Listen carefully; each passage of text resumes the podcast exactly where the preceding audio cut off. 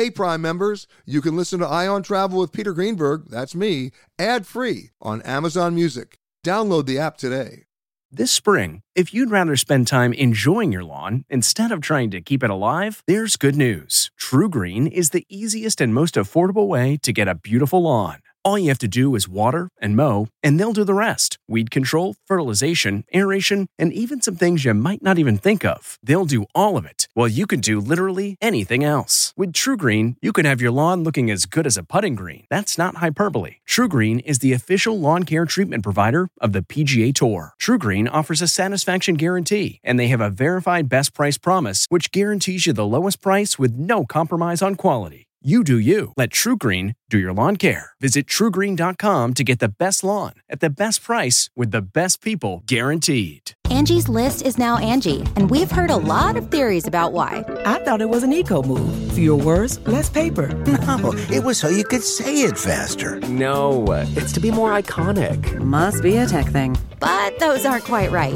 It's because now you can compare upfront prices, book a service instantly, and even get your project handled from start to finish. Sounds easy. It is, and it makes us so much more than just a list. Get started at Angie.com. That's A-N-G-I, or download the app today. This episode of Travel Today with Peter Greenberg is brought to you by Audible.com, a leading provider of spoken audio information and entertainment.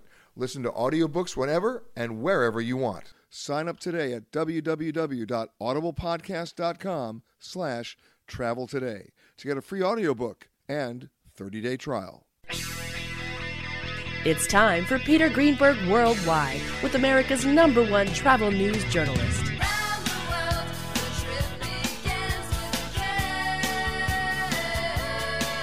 And now, the man who travels over 400,000 miles each year, your travel detective, Peter Greenberg. Hi, everybody. Peter Greenberg here, and welcome to the podcast that's done from a different location around the world every single week. One day Canada, the next day Thailand, then New York, London. You just never know. This week we come to you from Colorado Springs, Colorado, and the legendary Broadmoor Hotel. And when I say legendary, imagine a hotel that's 1.5 square miles. That's situated on 5,000 acres under the shadow of Cheyenne Mountain on the southern edge, of course, of the Rocky Mountains. This place is amazing. It's going to celebrate next year its 100th birthday. It was actually opened in June of 1918. And the amazing part of this hotel is it's truly self-contained. When I first came here in 1973, they had their own zoo, their own fire department, their own lake, their own Olympic skating rink. In fact, Peggy Fleming used to train here for the Olympics. And much of that is still here today. Great food. I mean, I even learned how to fly fish here. If truth be told, I caught a tree. But it's a great location, and it's easily accessible, only about an hour and a half drive from Denver. Plus, they've got a great airport here. There's something else in this neighborhood that's so special. It's actually a national natural landmark. It's called the Garden of the Gods, and the lead naturalist of that is with us now, Brett Tennis. But first, before we talk about what it, you got to tell me what it means. What is it? Well, Garden of the Gods. I mean, it's 300 feet. Yeah, we've got these brilliant red hogbacks, these spire rocks that stand up 325 feet. They're thin. They're up by themselves. They've got Pikes Peak as the backdrop. And it's just gorgeous. And it's a city park. It's a city park, and it's free to visit. Now, how long have you been doing this? I've been there about 10 years now. And what have you seen in terms of the changes there, or how do you protect it? That is a big, big issue, problem, and fun challenge. You know, there's that common phrase that we hear, at least around the garden a lot, is that it's being loved to death. It's sensitive soil, and if people would just kind of follow the rules and stay on trail, that kind of helps. But you know, it's well, let's talk about the trail, because you've got 6 miles of paved roads, but you got 20 miles of hiking trails. That's right, a little over 20 miles, and some of them are paved, most of them are single dirt track trails, and a lot of opportunities to enjoy them. Bike riding, mountain bikes, horses. No motorcycles. Okay. Not on the dirt trails. And then there's also a birding trail, right? Yeah, well, the whole park is really part of what's known as the Colorado Birding Trail. And what kind of birds are we seeing there? Yeah, lots of variety, especially in the summer when the migratory birds are returning. Some of the more unique views are the prairie falcons that live right in the park, and you can see red-tailed hawks and swifts and a lot of different bird species. You know, we've seen over the last couple of years, we've seen it in Aruba, We've seen it most recently in Malta, where you have these natural rock formations that after all these years of weather and erosion end up collapsing. You had the arch in Aruba, you had the natural arch in Malta, just recently just collapsed. You have something there. You've got a 700-ton rock, right, precariously balanced. Yeah, we call it balanced rock, and it's a sight to behold. It's just 700 tons. It is an estimated weight on this tiny little pedestal, and it's been like that for quite a while, and I think it'll be like that for a while yet. And is it like the Leaning Tower of Pisa? People have to go get their photo taken with it? Yes. Yeah, you gotta go have your photo holding it up. You know, more people die from selfies every year. Do you know this? I believe it. There are weapons of self-destruction. Who told everybody that the only reason there's a good picture has to include them in it? You know, it's like, how many people are going to be pushing up against the Leaning Tower of Pisa in that shot? Stop it. It's not an original idea. But people still do it, right? They still do. They still will. Now, it's not only a city park, it's free. That's right. No cost to come. Just come on out and enjoy it. And not too many parks out there of this quality and caliber and scenic views that... What's the most, other than the birds, what's the most surprising wildlife I'm going to see out there? Well, you know, there's a lot of wildlife. Even though we're in city limits, great opportunities. You know, some of the top animals people want to see, the Rocky Mountain bighorn sheep, bobcats, coyotes, mule deer are pretty popular. A mule deer? Yeah, here in Colorado, we have what is known as mule deer. Please explain. Well, they get their name because of their large ears. And it kind of looks like a mule. And so that's kind of an old pioneer name that stuck. They're a little bit larger than white-tailed deer, which is what most people are used to seeing. And this is right in the middle of a city park. It is. And are they fearless? They get a little bit used to the people. We've got quite a bit of visitation, and so they're used to people. I'm assuming the rules are don't feed them. Correct. But people do anyway. They do try to.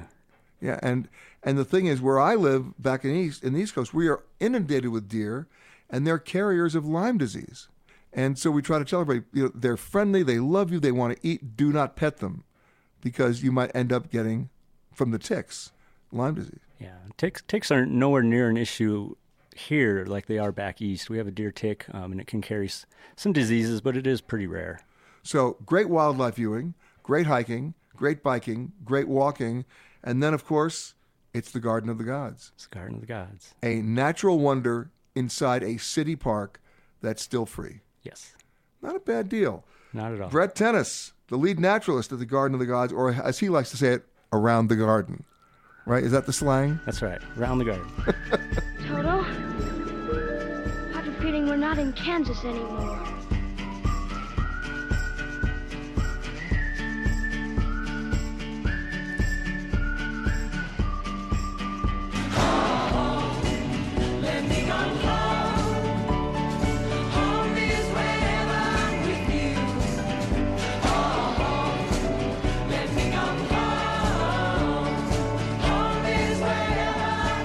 It's the second oldest road race in America, only exceeded, I think, by the Indy 500.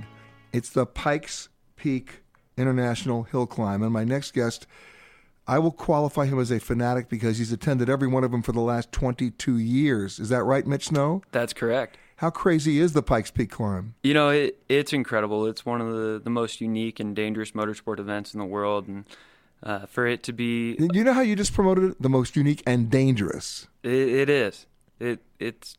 I mean, we have 156 turns over 12.42 miles of mountain road, the highest spectating area in the world. It's truly unique. It's not only a great competition of both man and machine. It really challenges you on a mental level and the physical level as well. You're being robbed of oxygen as you're making your way to the summit of 14,115 feet. Your car is being robbed of oxygen. It is, and we have electric cars that are really leading the charge in that effort because they don't lose horsepower. Nice pun. They're leading the charge. They are. Yeah. Electric charge. Yeah. Hey, but you saw that video the other day of that race in Mexico? I did. I mean, that was a crazy rally where the guy leaves the track, hops over fences and cars, hits one, ends up in a parking lot. He was leading in the race at the time, right? Mm-hmm. He then runs around the parking lot, figures out a way back into the race, and he wins the race. It's incredible. Do you have that stuff happen here? You know, our cliffs are a little bit bigger, A little more unforgiving? Yes, there's actually, if you search YouTube for 2013 Fully Wreck, there was a... we had a wreck where an Evo went off and rolled about 14 times, went down a few thousand. Oh my God! Feet. They both lived. The driver and the co-driver, just had a dislocated shoulder, but that's it. That's it. If you see the video, you won't believe that. But we got very, very lucky, and they did as well. Now this has been going on since when? 1916 was our first race. Driven by what? Spencer Penrose, that's the Broadmoor. Exactly. He founded the Broadmoor in 1918. He came to Colorado Springs, saw it as a beautiful area, knew that it could be a premier tourism destination. There was a carriage road to the summit of Pikes Peak. He went to the National Forest Service, who owned the area, and he got a special use permit from them to build a carriage road up the highway.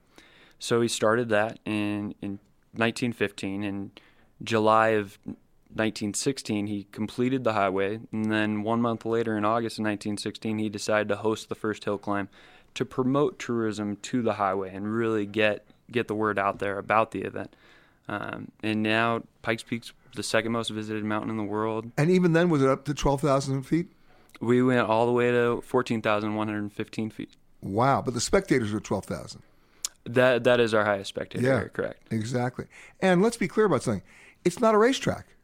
It's not. It's a public toll road, 364 days a year. You and I can go drive it. Except for one day. At 20 miles an hour. But. And what's that one day? That is June 25th this year. We always do it on the last Sunday in June.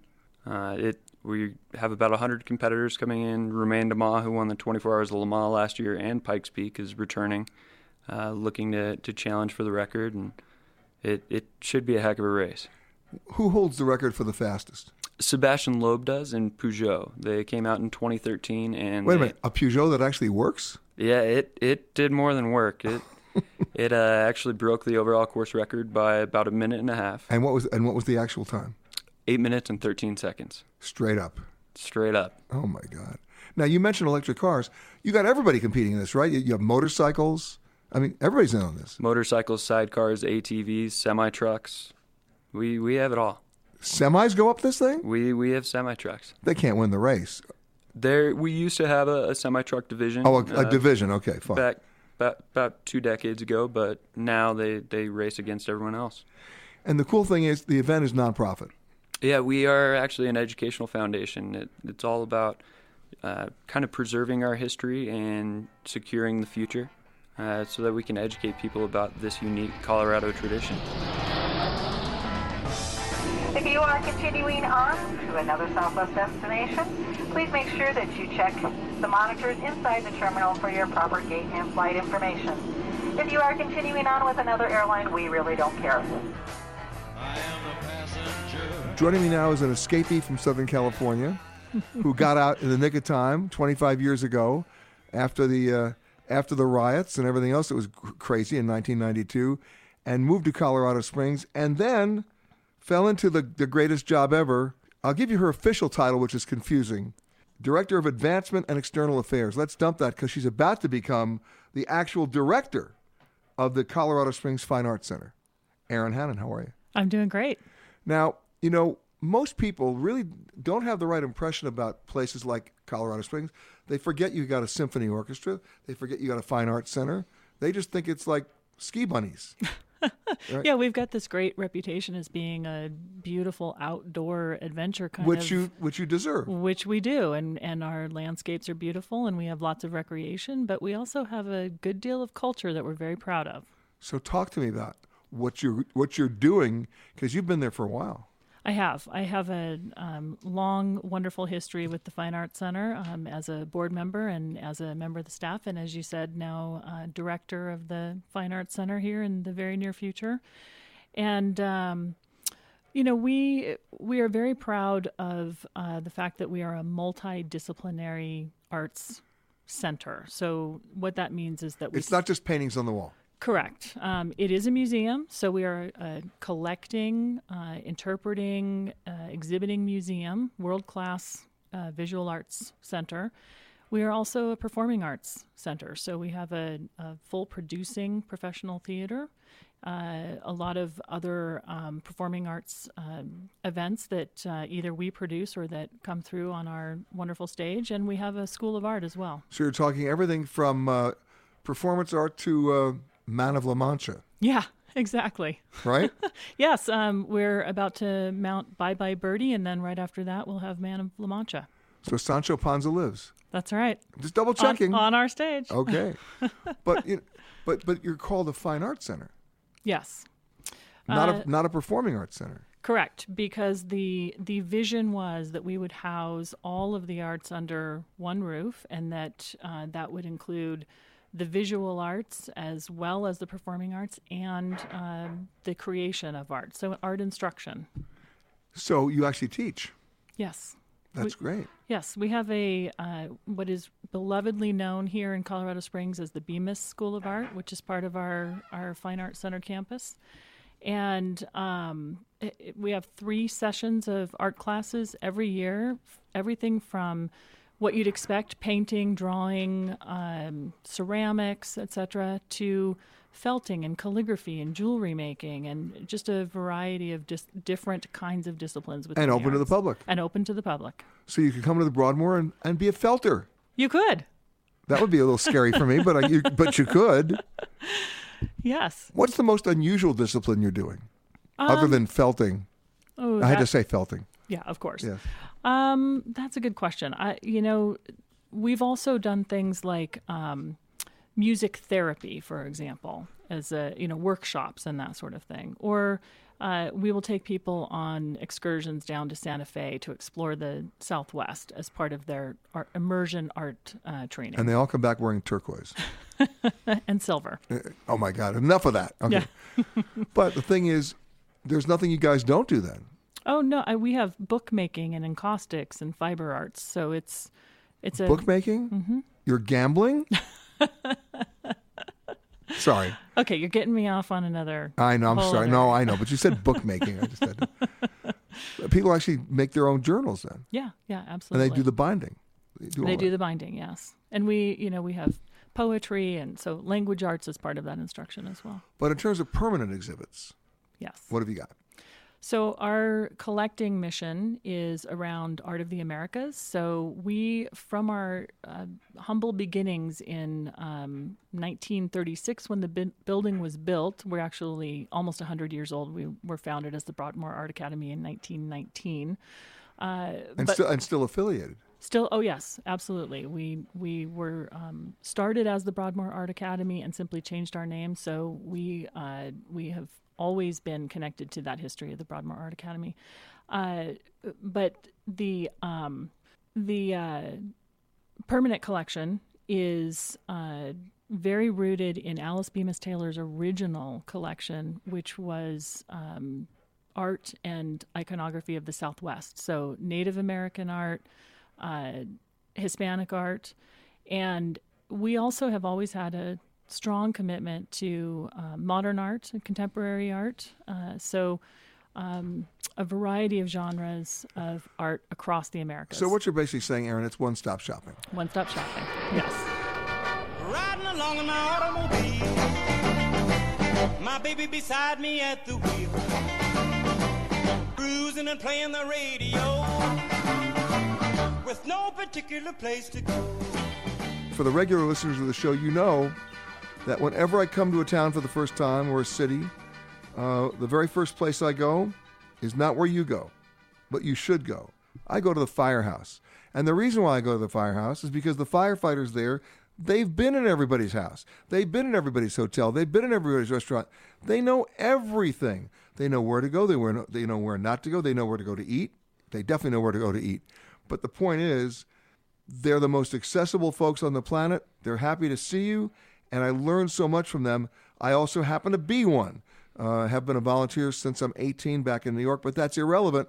You don't have to be a volunteer firefighter to go visit the guys at the fire department. When I say the guys, I'm talking about men and women. 25% of our department is female. In fact, I report to a female chief, and she knows exactly where to go to eat. Let me tell you. Joining me now, because I always want to get these guys on the show.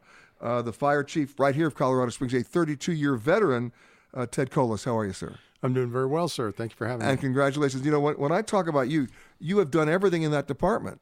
I mean, you have done everything. I've come up through the ranks. Yes, I have. Yes, you have. I mean, you've been an EMT. You've been a battalion chief. You've been a regular firefighter. You've been a deputy fire chief. You've done everything.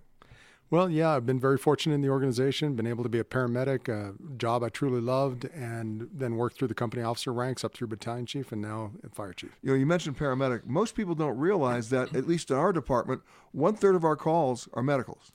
Yeah, it's probably higher than that here in Colorado Springs. Because of altitude. Well, we're about 80% of our calls are medical in nature. 80? Yeah. Wow.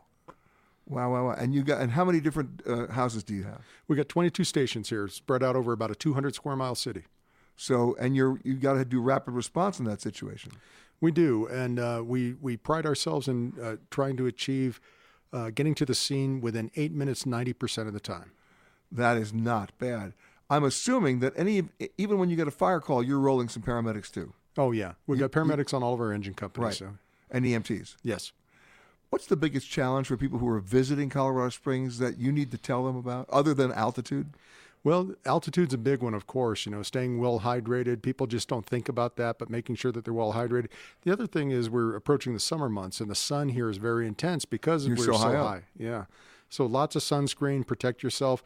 The last thing we want is for people to visit our beautiful city and then get hurt and laid up and laying in the and staying out of the sun, laying in their hotel room and not enjoying all of the beauty around us. Exactly. Well, speaking of that, now we got to talk about you, okay? And you're a big guy. You like to eat. Uh-huh. Where do you go to eat in Colorado Springs that's not in the brochure, that's not in the guidebook, but it's a cool dive for breakfast? For breakfast, I love to go to a little coffee shop called Cava Coffee. I love their breakfast burritos. They got great breakfast sandwiches. It's just a wonderful place to hang out. All right. So you got to go for the burritos there. Uh-huh. Okay. How do you handle a hungry man? We got that. Uh-huh. Lunch? Lunch, there's a little place in town called Panino's.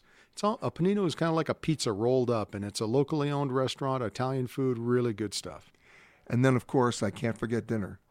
Dinner, you know, there's no better place than right here at the Broadmoor. And, you know, their food is just impeccable, and the chefs here just do a great job. So you're really sucking up because you're at the Broadmoor right now, aren't you? Well, you got to kind of, right? I mean, you got to play to your environment a little bit. By the way, the Broadmoor, I'm not sure that they have their own fire department. They do. They have a fire department that's on premises here. We work really well hand in hand with them. They do a lot of catering to make sure that the guests here are very comfortable and well taken care of. All right, now, what are you cooking at the house? I grew up in Honolulu, so I like to cook food that has like a Hawaiian flair to it. That's my favorite. You're a Hawaii boy. Well, I grew up there, yeah. I can't claim Hawaiian by blood, but I can claim it with my heart. All right, so what are you cooking? I like a dish that's called shoyu chicken, and it's kind of like a teriyaki chicken. You boil chicken thighs. Glaze them. You reduce the sauce and glaze them when they're over the grill to finish them up, and just terrific. So basically, if I want to find you, you're grilling at the house? Is that what you're doing? You can usually find me out in front of the grill, you bet. Unless the alarm goes off. Yeah. Uh-huh. What else are you cooking over there? Again, on the Hawaiian side, you've heard of kalua pork, where they cook that in the imu. Well, that's very much Hawaiian. Yeah, we've kind of learned how to do that in a crock pot, though, so I can make that happen, too. Wow, you guys are like eating well over there. Uh-huh. But you do in the fire department. Yeah, you know, we've seen a change over the years. Back in the olden days when I got hired, almost everybody ate together in the fire station. Everybody cooked together. And we've seen a change now. A lot of people have specialty diets. They carry their own food into work. And we used to call them brown baggers, but that's become... Let me guess. Are you a gluten-free fire department now? There's some individuals who might be. There might be some vegans out there, some vegetarians. Yeah, it's all across the board anymore. I have not yet met a vegan fire department guy. I've got a couple. I know one for sure. Yeah. You know, you outed him. You outed him. Yeah, I won't tell you his name on that. No. But no, don't touch it. It's my kale. No? Okay. Yeah. When you go out on an alarm, what's the first thing you are doing in that response time? Because there's so many accidents that happen just in responding, right? Yeah, just... always the company officer is making sure that the crew is safe. We've got great driver engineers. It's a promoted position. They are very well skilled. They're highly educated and certified, and they do a great job. And to be real honest with you, they are very, very safe on the road. We have very few mishaps. 67,000 alarms last year in Colorado Springs. That's 67,000 runs? Yeah. Yeah, out of that means you got banged out 67,000 times. 67,000 times, and very, very few incidents that occur during driving. Right. Unless, of course, you're messing with the chief during Kahlua pork time. Well, they don't let me ride in the fire trucks anymore. I get to work behind a computer in the office. So well, you'll just show up in an incident command situation if you have to. We've got battalion chiefs on duty, and they do a wonderful job. And on the big incidents, truly... if I show up, I try to stay out of their way. They're very, very good. Because those are the guys who are the incident commanders. Absolutely. And I try to give them advice if I see things that can help with, but more often than not, they're doing a wonderful job. There you go. Keep that going. This is Flight 372 on SWA. The flight attendants on board serving you today. Teresa in the middle, David in the back. My name is David, and I'm here to tell you that shortly after takeoff, first things first, there's soft drinks and coffee to quench your thirst. But if you want another kind of drink, then just holler. Alcoholic beverages will be $4. If a Monster Energy drink is your plan, that'll be $3, and you get the whole can. We won't take your cash. You got to pay with plastic. If you have a coupon... Audible.com has more than 150,000 titles and virtually every genre. So check it out for yourself.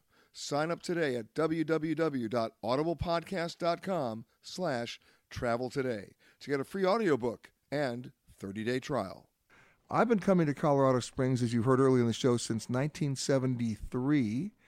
And about a year after I first came here is when I discovered what my next guest does. And when you think about it, most people would never say to you that one of the highest railways in the world is here, but it is. The highest, I think, rack railway. That's correct. In the world is here. You're going to explain that. And the person who just said, yes, I was right, for which I run absolutely nothing, is Spencer Wren, who's the general manager of the Pikes Peak Cog Railway. So let's get some definitions down. What's a cog railway? A cog railway, Peter, is like you said earlier, a rack railroad. It uses a castellated rail in the middle of the track between the two outside rails. Which pulls the train. There's a gear or set of gears on the train that pulls the train up and also breaks the train on the way back down. Hopefully. Yes. Well, you are the highest rack railway in the world. We are indeed. We're the highest railroad in the Northern Hemisphere. And here's the thing that blows me. 1889 it was started. And you have a perfect safety record. We do, Peter. We've been really lucky to have a real great group of owners throughout the years who put money back into the railroad, kept the railroad alive, and kept our safety record right up there with it. And how often are you running the train? Right now we're running 3 trips a day. We just started that in March. And it starts where? It starts in Manitou Springs, right outside of Colorado Springs here, right at the base of Pikes Peak. Right. And then how high does it go? It goes to 14,100 and... There's a little bit of discrepancy on the elevation, either 115 feet or 110 feet. Oh, stop it. I think I'll give you that 5 feet. They redid that a few years ago. But the bottom line is you better hydrate because you're going up. Better hydrate, exactly right. Don't drink too much the night before either. Yeah, tell that to everybody here at the hotel. But the thing is you're taking almost 300 people a trip. We do 292 people. I said almost 300 people. There you go. It depends. You know, we have a large train that holds 214 people and a small trains that hold 78 passengers, but will run together in the middle of the summer when we're really busy. Does the wind blow up there? Oh boy, does it blow! I know it does. But do you open the windows on the train? You can open the windows on the train. You bet. Yeah, and it actually gets pretty warm up there in the middle of the summer. Exactly. Now the thing is, is it diesel? It is diesel. Yes. Although we do have an operational steam engine that runs oil. It used to burn coal, but it burns oil now. And, we ran that last year for our 125th anniversary, so that was a whole lot of fun. You know, we did a piece for CBS News on the Grand Canyon Railway. They're running that now on vegetable oil. They are. That's right. Biodiesel. Biodiesel steam. And you know what? You get up there in the engine room, you know, with the engineer. You're like at McDonald's. I mean, it is smelling like bad French fries. But the point is, from an ecological point of view, it makes a lot of sense. That's right. The rail fans don't like it as much, though, because there's not many black smoke. Yeah, but the engineering guys made it work. Mm-hmm. It's much cleaner. It's much more environmentally friendly, and it's also more efficient. What's the biggest surprise for people who take the train? I think the altitude. I think most people that take the train don't realize that they're starting at Colorado Springs here, which is about 6,000 feet, and you're going up to 14,000 feet. At 6,000 feet, you're already high. You're already high. That's right. Yeah. And this is Colorado as well. So. Yeah. Exactly. Well, hopefully you're not that kind of high. I didn't bring that up, Spencer. You did. And the whole trip takes how long? 3 hours and 10 minutes for the round trip, and that includes about 40 minutes on the summit of Pikes Peak. And what are you doing on the summit other than photo op? There is a very nice summit house up there. It's going to be rebuilt hopefully in a couple of years here. You can grab a donut, world famous donuts, high altitude donuts that are made up there, and. You're laughing, Peter. You've had those before, huh? Yes, I have. And I survived. I did. What's been the biggest surprise for you? Because you've been working on this thing since 1978. I have, yes. That's right. So the biggest surprise for you in terms of operating this railroad? I guess how much is really involved. I mean, it's much more, I don't want to say it's more complicated than a regular railroad, but the complexity of the cog wheels and the rack rail really makes it a lot more. That's going to be perfectly engaged for almost all 9 miles, and that's really a tough thing to deal with. Okay, here's my stupid question. We know it was started in 1889, but what was its purpose in 1889? Strictly tourism. Even then. The story goes is that... And the guy who started it, by the way... was in the mattress for a business. He was, Zalman Simmons, yep. Simmons Beauty Rest. Yep, oh my exactly God. Right. Okay, and he just wanted to do it. Well, he was an inventor also, and he rode to the top of Pikes Peak on a back of a mule because he invented telegraph insulators, and there was a telegraph station on the summit of Pikes Peak, and so he rode a mule in order to be able to see how his insulators were working and said, it's a gorgeous, gorgeous trip, but that's the wrong way to do it. The last time I'm taking the mule. Last time I'm taking a mule. I'm building a railroad. And it took him how long to build it? It took 2 years. That's short. That's very short. Mm-hmm. Wow. And it's straight up. It's pretty straight up. Mm-hmm. I mean, you do wind around. 25% grade is the maximum grade. But 25% grade is steep. It is steep, yes. Normal railroad goes about 4 to 6%. And what's it cost? This year it's $40 for adults and $22 for children 3 through 12. Not bad. Hello? This is your captain speaking. There is absolutely no cause for alarm. Let your motor run and head out on the highway, looking for adventure. And whatever comes up. One of the things that always amazes me about Colorado Springs every time I come is how few people understand the history here, how few people understand the heritage. They look at it as a great vacation destination. It is. A great recreation destination. It is. But there's so much history here that might surprise you. And the person who knows more about that than anybody, is that a good introduction for you? Sure. You'll take it, right? Is Leah Davis-Witherow, who's the curator of history. See, I told you there's history here. At the Colorado Springs Pioneers Museum. Why is it called the Pioneers Museum? Well, it actually dates back to the 19th century when a group of locals got together in 1896 and were concerned about history passing them by. They wanted to document their own role in settling the West, and they formed an organization called the El Paso County Pioneers Association. Because we are in El Paso County. That is exactly right. And Spanish for the pass, meaning you pass. A route that has been traveled for thousands of years, taking people from the plains up into the high country of Colorado. There, and then since that point, you start collecting stuff. Absolutely. And you are, I mean, I love this title. You're the former president of the Society of Rocky Mountain Archivists. Yes. Yes. My favorite librarian in that way. But the point is, you have to have a sense of history. You have to put things in perspective. Absolutely. So in 1896, the El Paso County Pioneers realized that they had stories to share, artifacts to collect, and they began collecting them. We became a city museum in the late 1930s. We moved into the beautiful El Paso County Courthouse, the former El Paso County Courthouse in 1979. High ceilings. Beautiful ceilings, marble columns, neoclassical Italian Renaissance architecture in Colorado Springs. Not bad digs. Not bad digs at all. In fact, we consider it our greatest artifact, and we've been working on preserving it since we moved into that building in 1979. Now, if my numbers are correct, you got something like 65,000 objects. We do, and we treasure each and every one. We have 80,000 photographs. We have a really robust, rich collection of the history and heritage of the Pikes Peak region.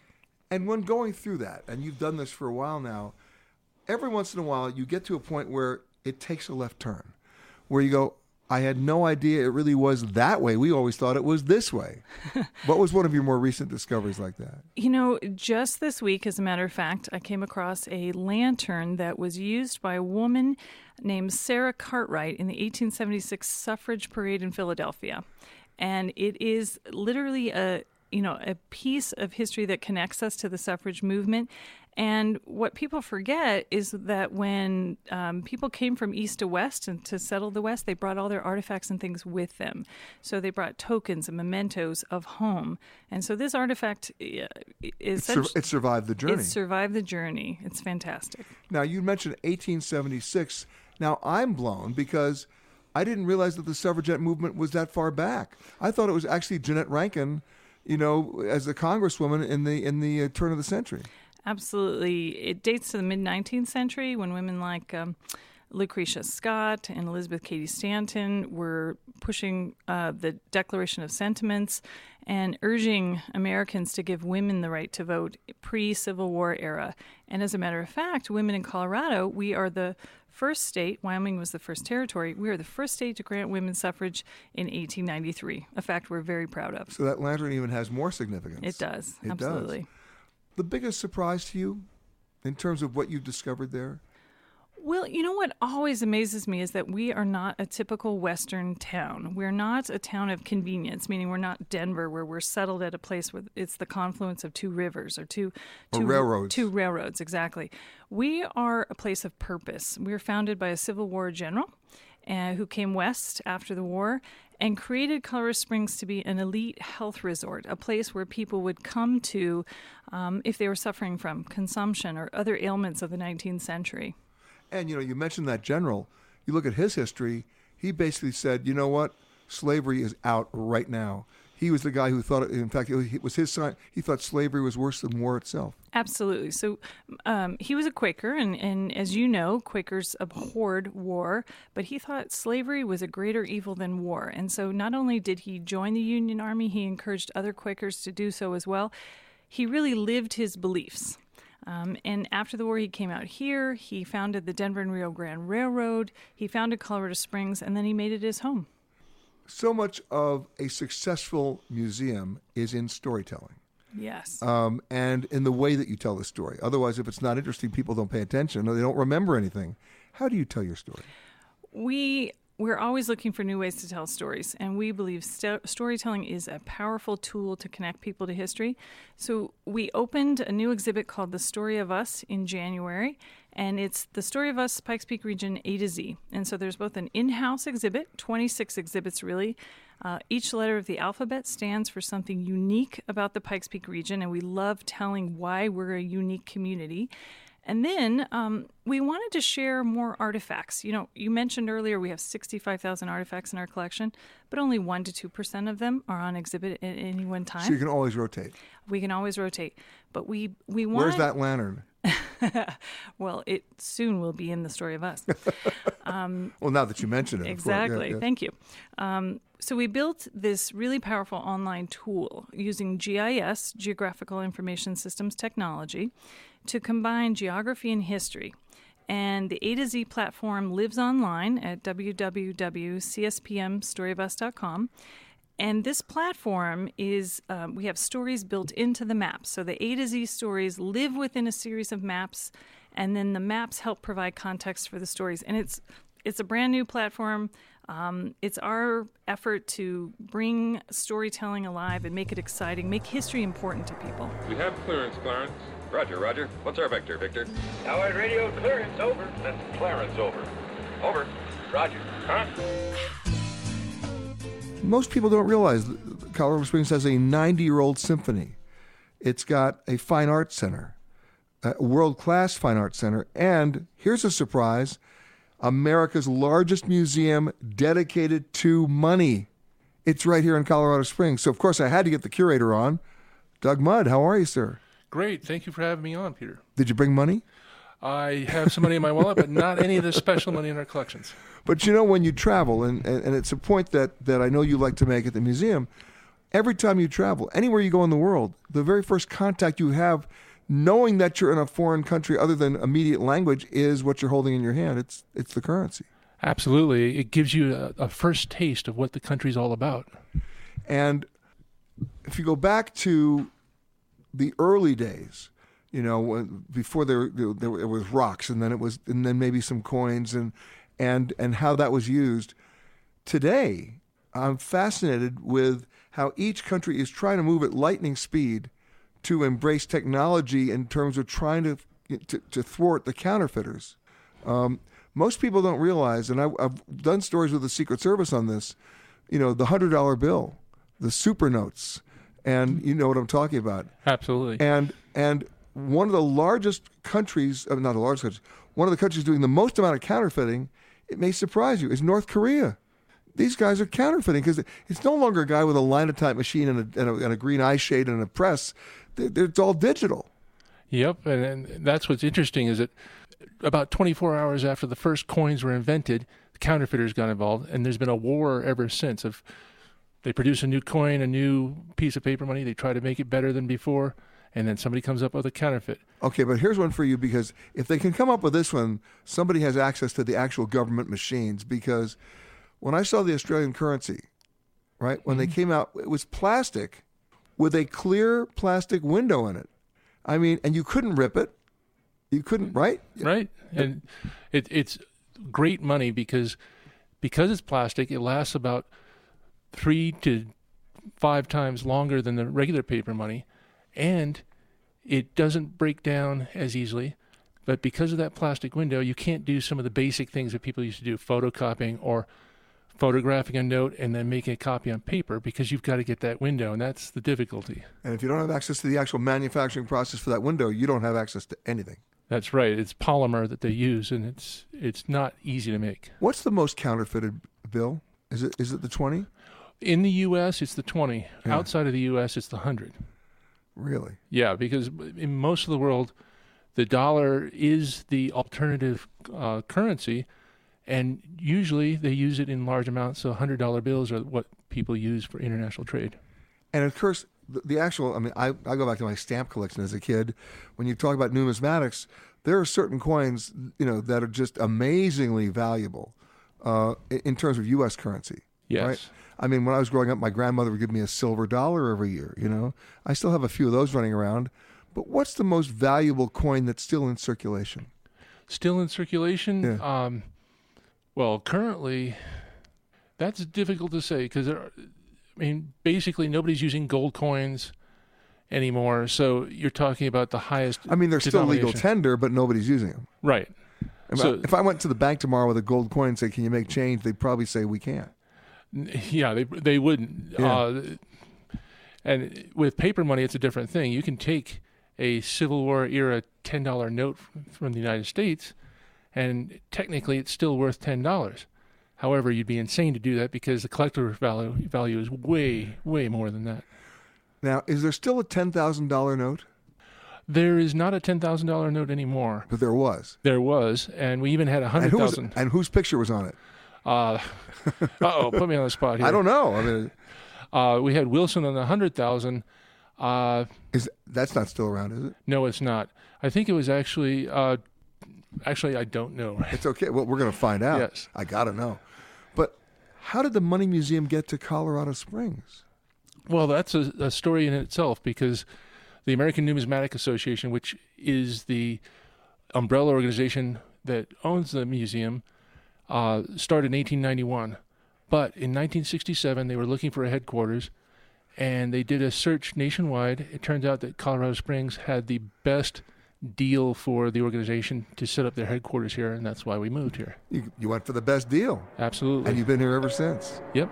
Hello and welcome to Alaska Flight 438. We'd like to tell you now about some important safety features of this aircraft. The most important safety feature we have aboard this plane is the flight attendants. Please look at one now.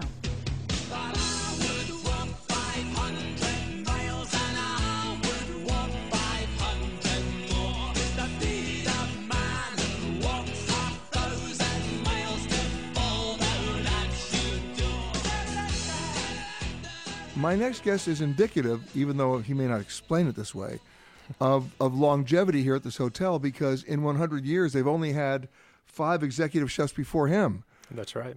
So you just can't get rid of you guys. David Patterson, welcome to the show. Thank you very much.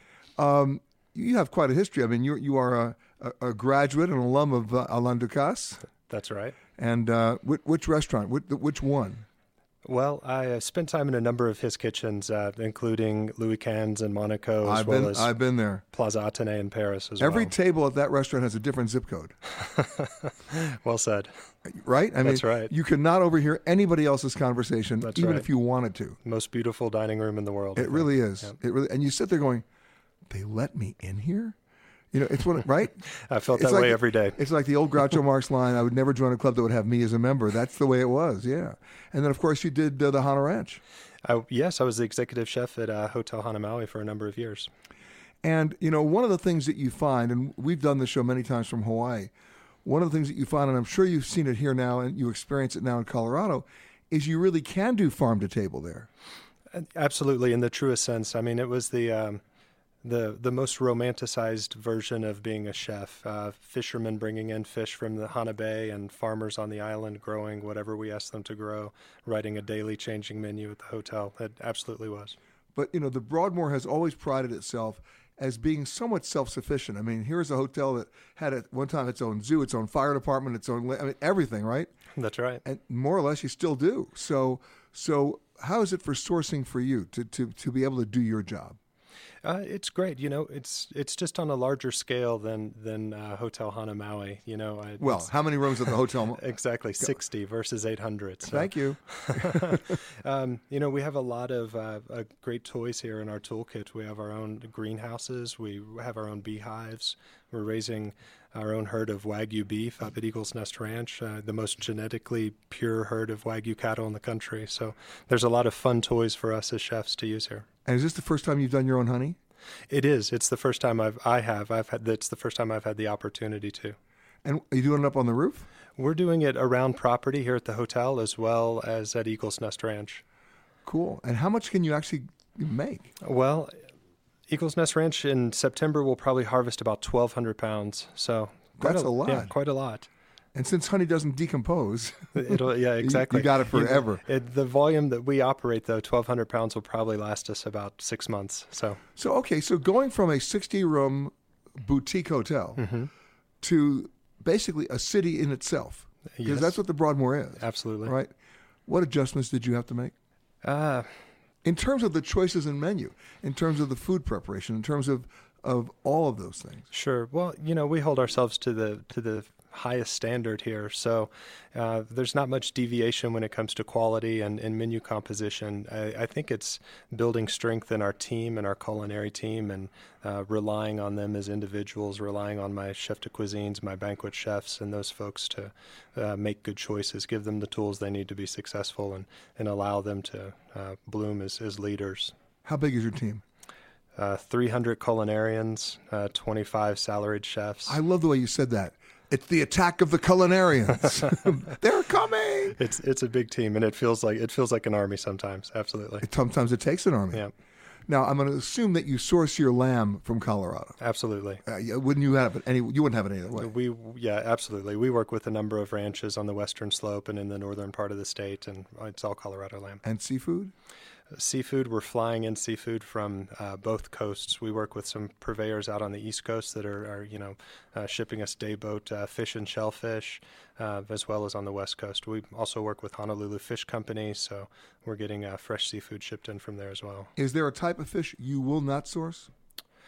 You know, we try to work with the Monterey Bay Aquarium sustainability list and make wise choices with all of our seafood. So we work within those parameters to make sustainable choices that are, you know, good for the guest experience and good for the environment. So if I'm going to guess, not a whole lot of swordfish? Not a whole lot of swordfish, and if it is, it's line-caught swordfish from George's Bank up in the northern Atlantic. Basically, otherwise known as the perfect storm swordfish. Exactly. If you can catch there, you can keep it. Yeah. Exactly. What's your biggest challenge here, then? You know, I think we've touched on it a couple times. It's just the scope of the project, you know, our ability to keep as many balls in the air as possible and to do it at a five-star, five-diamond level, you know, day in and day out. That's the real challenge. You've been listening to Peter Greenberg Worldwide. Catch us each week as we broadcast from a new location somewhere around the world.